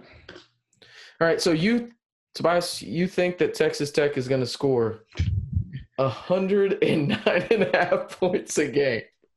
All right. So I think you gave everybody two points too many, except for Goldin and Benson. Yeah. So I'm going to subtract 24. You still have the Red Raiders scoring 86 points. If I was if I was guessing, I would probably give them like 80 to 82 ish. That seems high.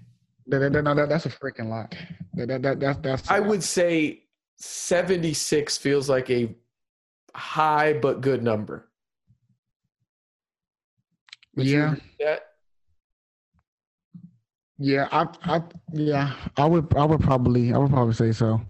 But, but I think that's a testament. And again, th- this was an exercise to see what you think these yeah. guys are off the dome. Like I didn't tell Tobias we were going to do this, so I think that's a testament to Tobias in the sense of he thinks this offense is going to be pretty damn good.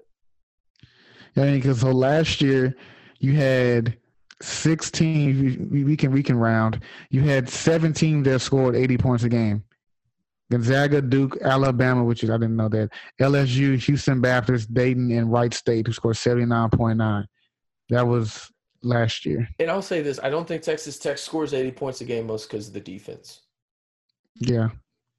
I don't I, I, I think I, I think they'll be top i mean based on last year's numbers i think they'll be top probably 40, 50 in the country and score like points per game. I think 40 sounds be. like 40 to 50 sounds like a really good number. Yeah. Yeah. yeah I think I, I'll, I'll say that.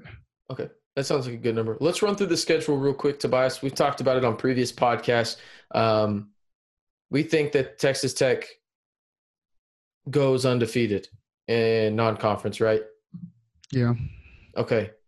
Um, so what do you like about this schedule the most?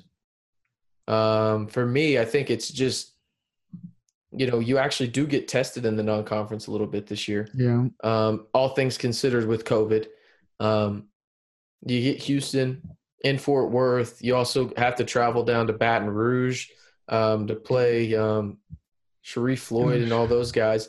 Um, but I, I think it's a solid schedule for the Red Raiders this year. Obviously, you'd want to play Gonzaga. COVID took that away. But I think all things considered, you have a lot of things to like in the non-conference in terms of, especially when you have a roster what what you have right now, where there's a lot of guys. There's only three guys returning or five guys returning. Yeah, I, mean, I think it's I think it's a solid schedule. You know, Sam Houston still they usually keep a decent team. I know they lost a lot of guys from last year, but they do keep a decent team for the most part. You are getting a big test. What three games in, which is crazy. How if you think about it, they, this That's is Sunday, Sunday, Sunday. Sunday, which is crazy to me. But yeah, they you know you're getting, you're gonna get a big test on Sunday. Playing you're playing a good team. You know, so then you know the game after you're playing St. John. St. John they lost a bunch of transfers too, but they're still, you're still that's still a you know a Big East team. They're still going to be they're going to be a big test. Um, I like the schedule. I think it gives you a couple of you, know, you got a couple of filler out game, but then you get tested immediately. Then you play another good team back to back. So I think you know I want to see how they respond. I want to see how not, they're going to get it for the U of H game. U of H is too and I'm I'm going to have horrible amounts of money on that game, which is going to be sad. But I think they're going to get up for that game. I'm really excited to see how they look. Yeah, no, I think the non-conference really doesn't scare us in the sense of okay, that Houston game is a big test, but when you look at how the Big 12 schedule is spaced out for the Red Raiders, right? You start off with Kansas at home. That that that'll hit you in the mouth real quick. You know, you'll take notice of that. But after that, I mean, you have four games in a row, in my opinion, that you should be virtually double digit point favorites in.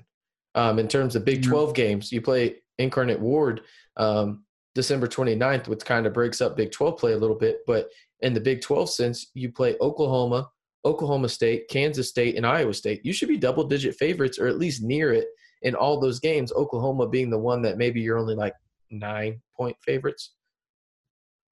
Yeah, no, I think I think I think you definitely should be double digit favorite in, in those games. Um, I think you also need to go in there and take care of business as well. You know, you don't you.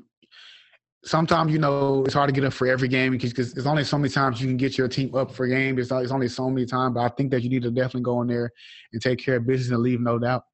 Yeah, and again, we think they go undefeated all the way up to Kansas. Do you think they win that first Kansas game? Obviously, a lot of things can change. We're talking right now. It's Tuesday, November 24th. Do I? Are we playing in Lubbock? Uh, I think I think we I think we could sting them that game. Yeah, I think, I think they split. I think they split. Yeah, I think they split. Yeah, I, I don't think we beat them in Lauren. I think you could beat them in at home though. So you have them starting at eight zero. Oh. You have them beating Oklahoma at Oklahoma. Yeah. Nine to 0, 10 to 0 because mm-hmm. they beat Word. Um, Oklahoma State at home. Tough, but yes. 11 and 0. They beat Kansas State. That's 12 and 0. Iowa State at Iowa State.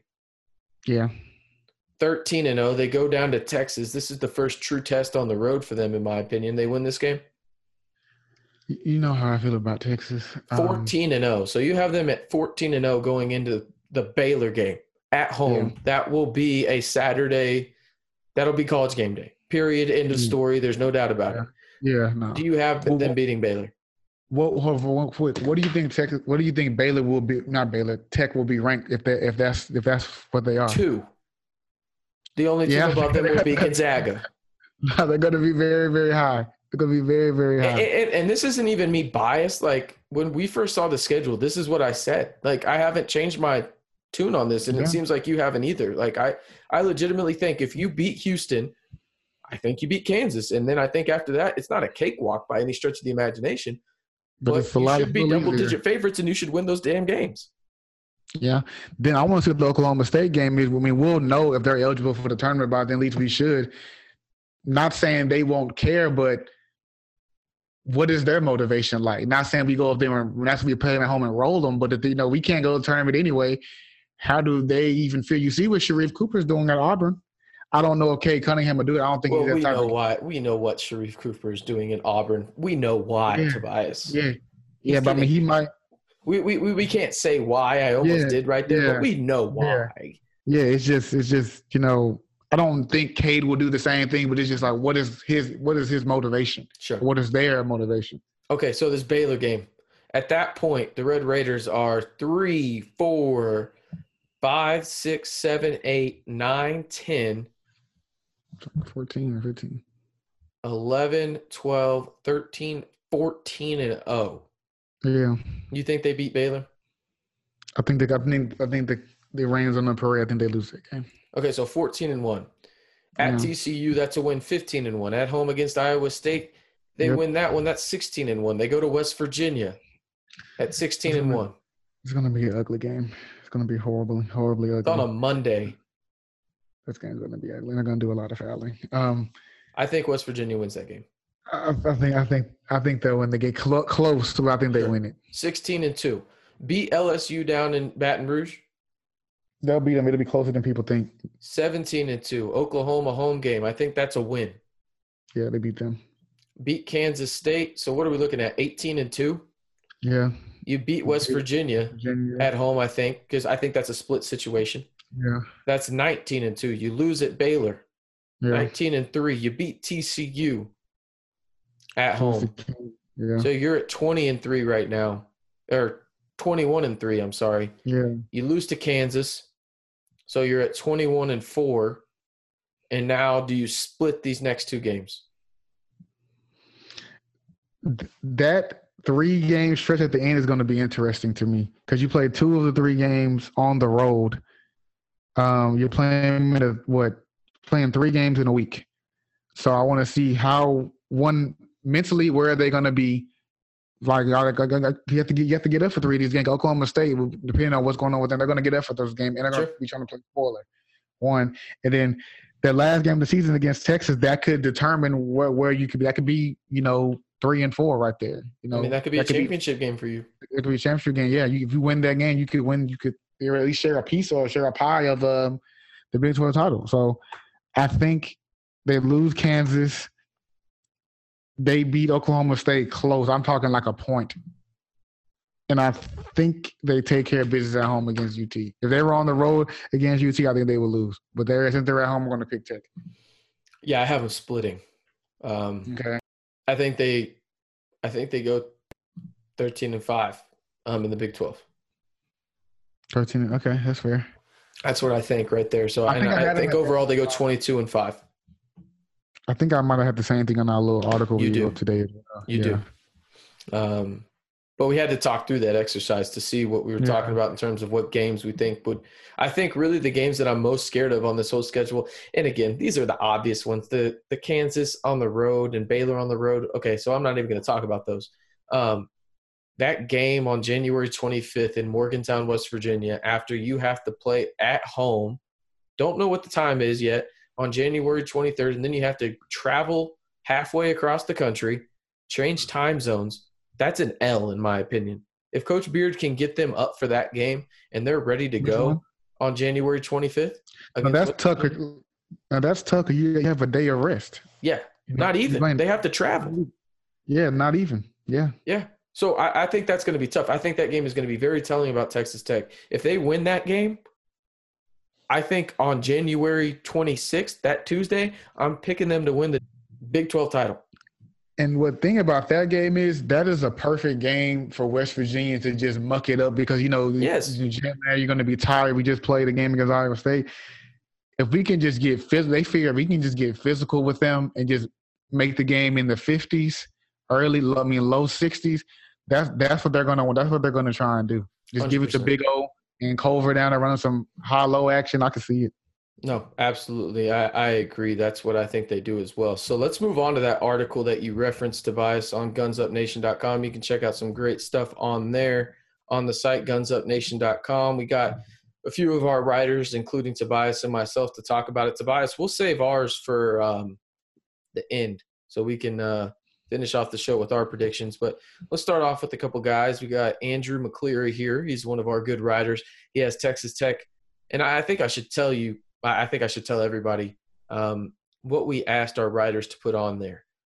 Um, predicted record, overall record in Big 12. Where will Tech finish in the Big 12? Tournament mm-hmm. seed and prediction. Texas Tech Player of the Year, a bold prediction, and then just their overall thoughts on the Texas Tech season. So Andrew starts us off. He has them going 21 and 6, 12 and 6 in the Big 12. He has them finishing third, only behind Baylor and Kansas in that order. The tournament seed he has for Texas Tech is a four seed, but he has Texas Tech in the final four. He has Texas Tech player of the year being Mac McClung, and then his hmm. bold prediction, and this is kind of going to the KenPom rating and everything, Tobias. Three Big 12, three Big 12 teams, excuse me, make the Final Four. Baylor, Kansas, and Texas Tech. Mm-hmm.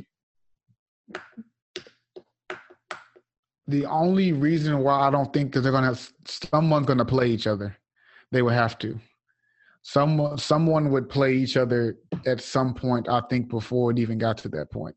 That is the only reason why I would disagree with the three teams going to the big. Maybe some, I mean it's one of those things where I think we could agree Baylor and Kansas being one seeds wouldn't shock anybody. No.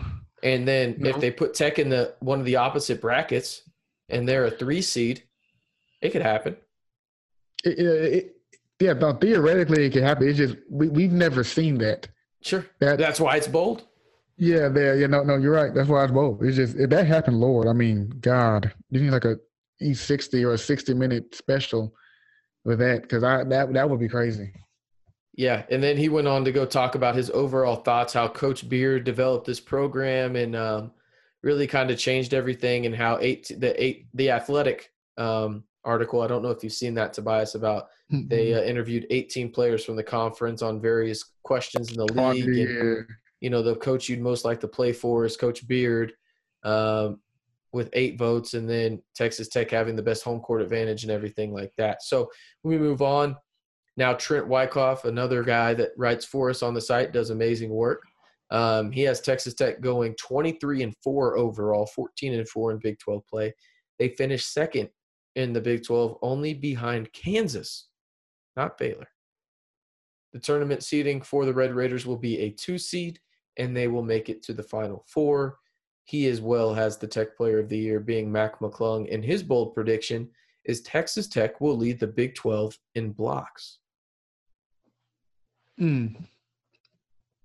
That's It's bold. that that's that's interesting. I, mean, I think it's possible because you can see some of these wings, these go get go go gadget wings, get a block each. yeah. Th- th- th- There you go. You can, you could it can happen. I would probably pick West Virginia because just you got a big old down. You can be Yeah, that's why. I would I would too. Um, Yeah. And then he concluded his part by saying Tech should contend for the Big 12 title, even what looks like another dogfight of a year in the best conference in basketball. And don't be surprised if a few of the top three teams end up playing each other again in the NCAA tournament. So a little bit of what we were talking about right there. But that was Yeah. from Trent. Um, Andrew said that three Big 12 teams will make the Final Four.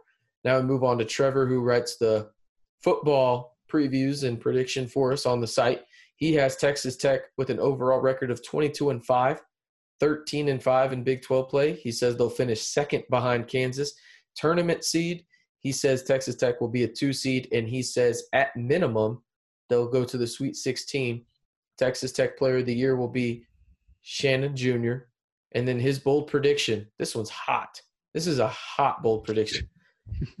Baylor is no higher than a 4 seed in the NCAA tournament. What is it? What is his beef with with, I don't with know. Baylor?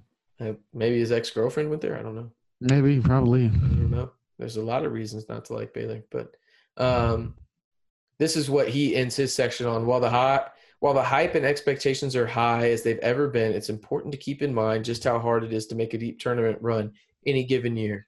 This season should be viewed as a success by advancing to the second weekend, and anything after that being the icing on the cake. I agree with that in a sense. It's it's hard to make those tournament runs, man. No, no, it's hard. And I, I even think this year, to be honest, I think you're going to see a mid major go to the Final Four this year. I think. I think you might. I think you might. I'm looking at like northern uh, northern Iowa. I'm looking at Richmond.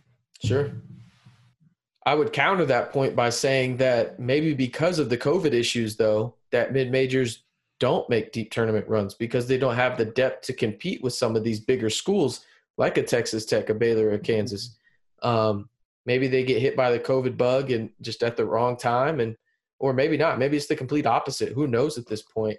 Um, but I think that's something to think about in the sense of depth is going to be a huge factor this year for every team in Division One basketball.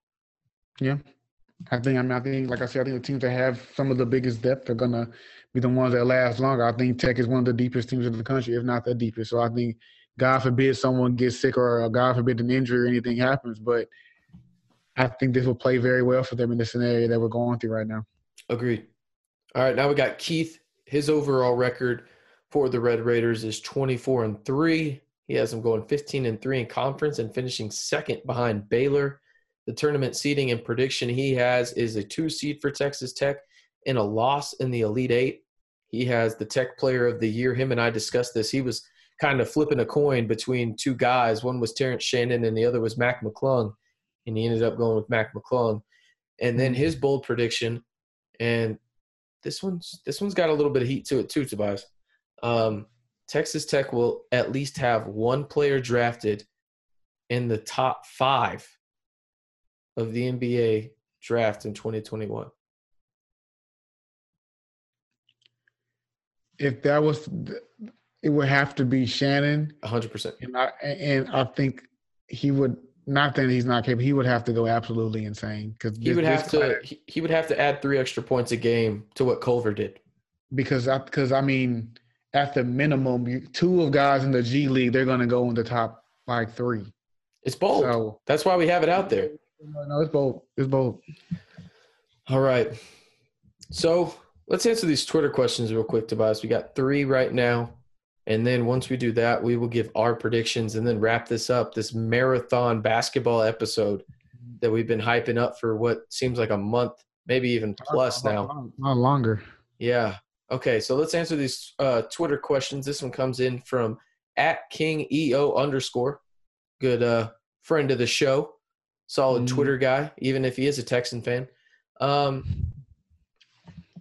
y'all should uh, give your predictions on the starting lineup and also talk about how Beard will manage playing time with all the players on this year's team. So let's answer that first question, Tobias. Who is going to start on Wednesday?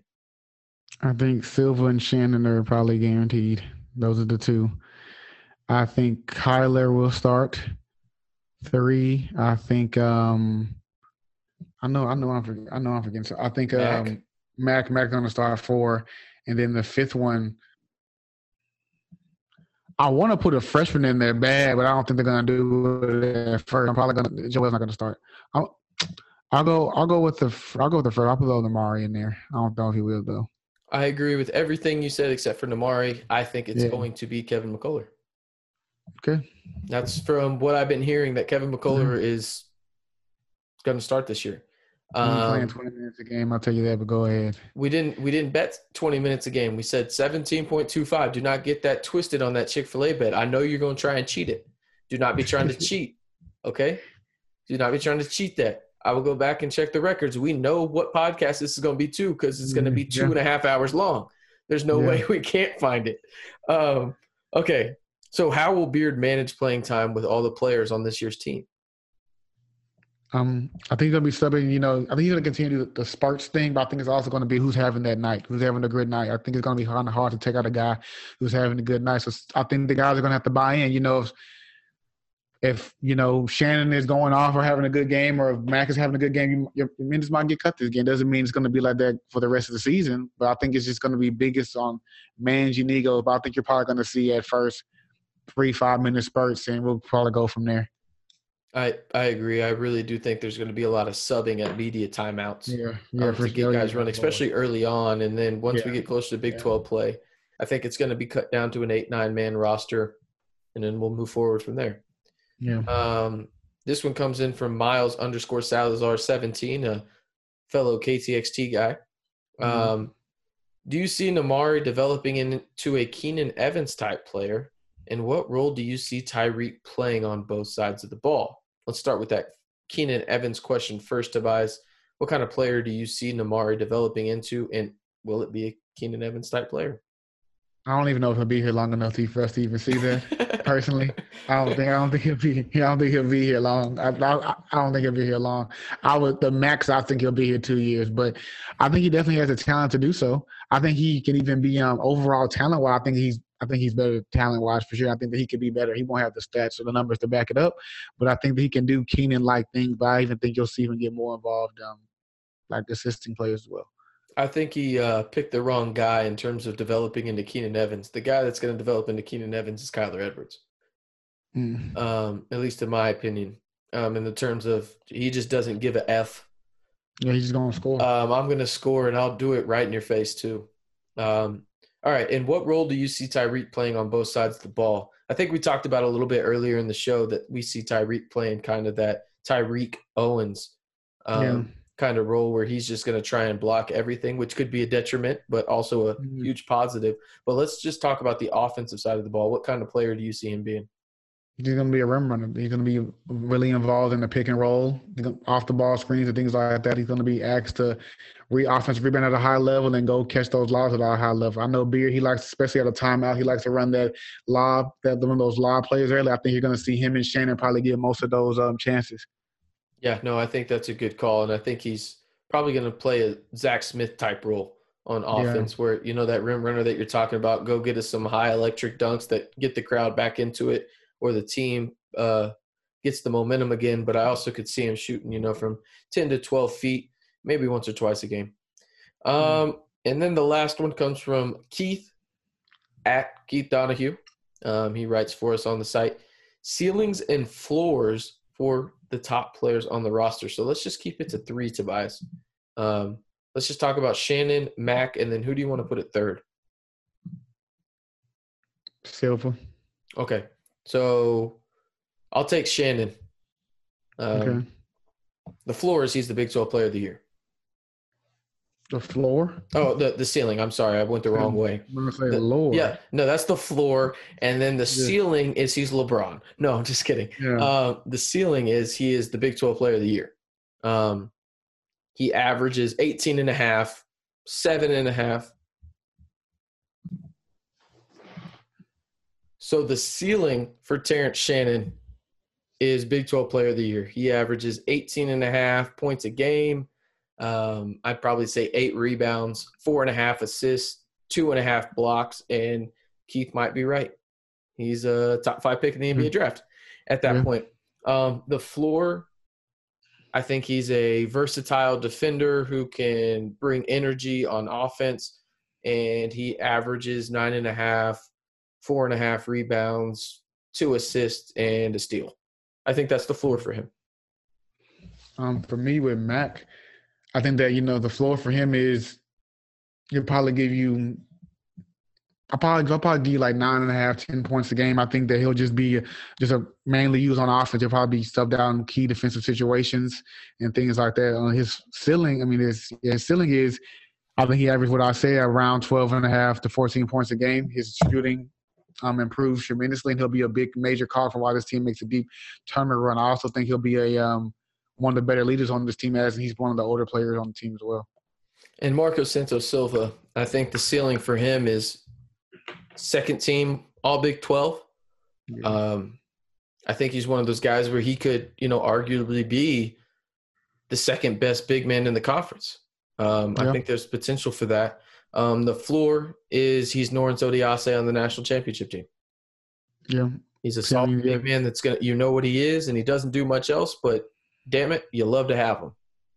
I think that's really what his floor is. Um, we appreciate the questions. Again, you guys uh, follow us. You can go follow us, I should say, at Guns Up Voice on Twitter, and then at Guns Up Nation. You can follow Tobias at Tobias underscore Bass and myself at RCNB323. But Tobias, it's the final one, man. Here we go. We've got through this megalodon episode of the Guns Up Nation podcast. I will let you go first. Go ahead and spill your guts when it comes to the article today, um, and let the people know. Um, um, mine, I think, as far as my bold prediction is, I think that uh, this bold prediction, I think this team will go to the Final Four. I think this team has enough to win the national championship this year. I think they do. I think they have everything you want. They have talent. They have good size. They have guys that can shoot and score. They have one of the best coaches in the country. I don't think they have. I think they have more. It's going to be kind of hard to find negatives with this team. Now, I guess the biggest thing would be chemistry. There's a lot of guys coming around, new pieces, new parts from veteran young guys and freshmen. But if these guys can come together and bond in jail, which I think Beard will definitely have them doing. I don't see why this team can't go to the Final Four. The minimum, the Sweet 16.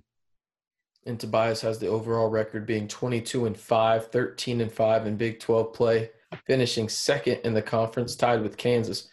Tournament seeding, he has him as a three seed, and as he mentioned, the Final Four Elite Eight team. He has Terrence Shannon Jr.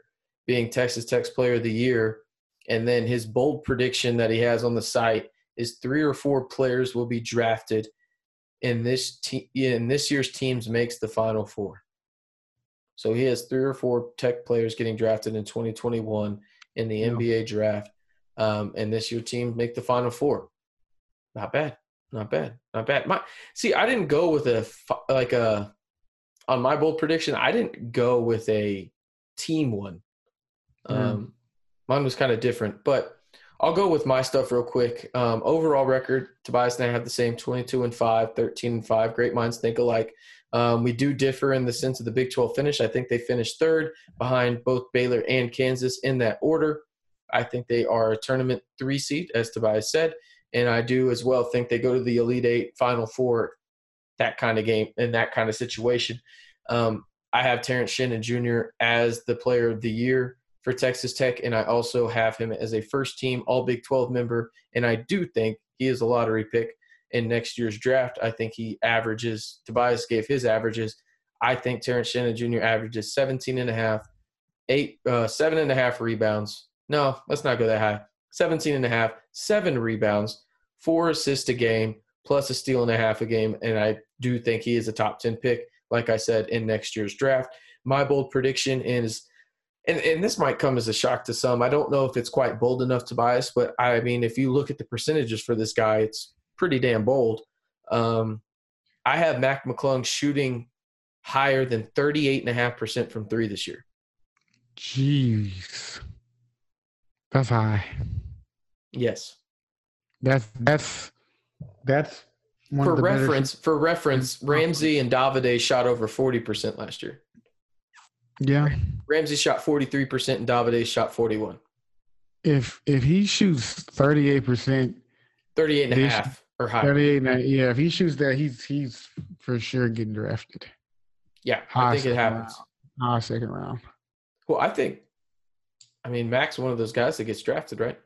Not, not. I mean, he's definitely one of the guys that yeah he gets drafted. But if he's shooting that high, he, he's what? He's he a, he's a junior, right? Mm-hmm. Yeah, he's gonna be a high like 31, 32 second round. That's that's sick. If he can increase like that, that's a lot. Catch and shoot shots. There's playmakers on this team. He's Tobias Bass. You can follow him at Tobias underscore Bass on Twitter. I'm RC Maxwell. You can follow me at RCMB323. Be sure to go head over to the website gunsupnation.com. Follow Guns Up Nation on Facebook, Twitter, Instagram. It is 12:15 in the morning right now. Tobias and I want to go to sleep. We will yeah, catch y'all next time. Enjoy it, Texas Tech fans. The wait is over. The Red Raider season is here. And Best time have, of the year. And you have three basketball games in five days. Enjoy. Have a happy Thanksgiving. Wear a mask and please stay safe. We'll catch y'all next time here on the Guns Up Nation podcast. Thanks for listening to the Guns Up Nation podcast. The opinions expressed in this podcast are those of the podcast host and do not reflect the opinions of Texas Tech University or its affiliates. Visit our website at gunsupnation.com for more Texas Tech news. Thanks again and guns up.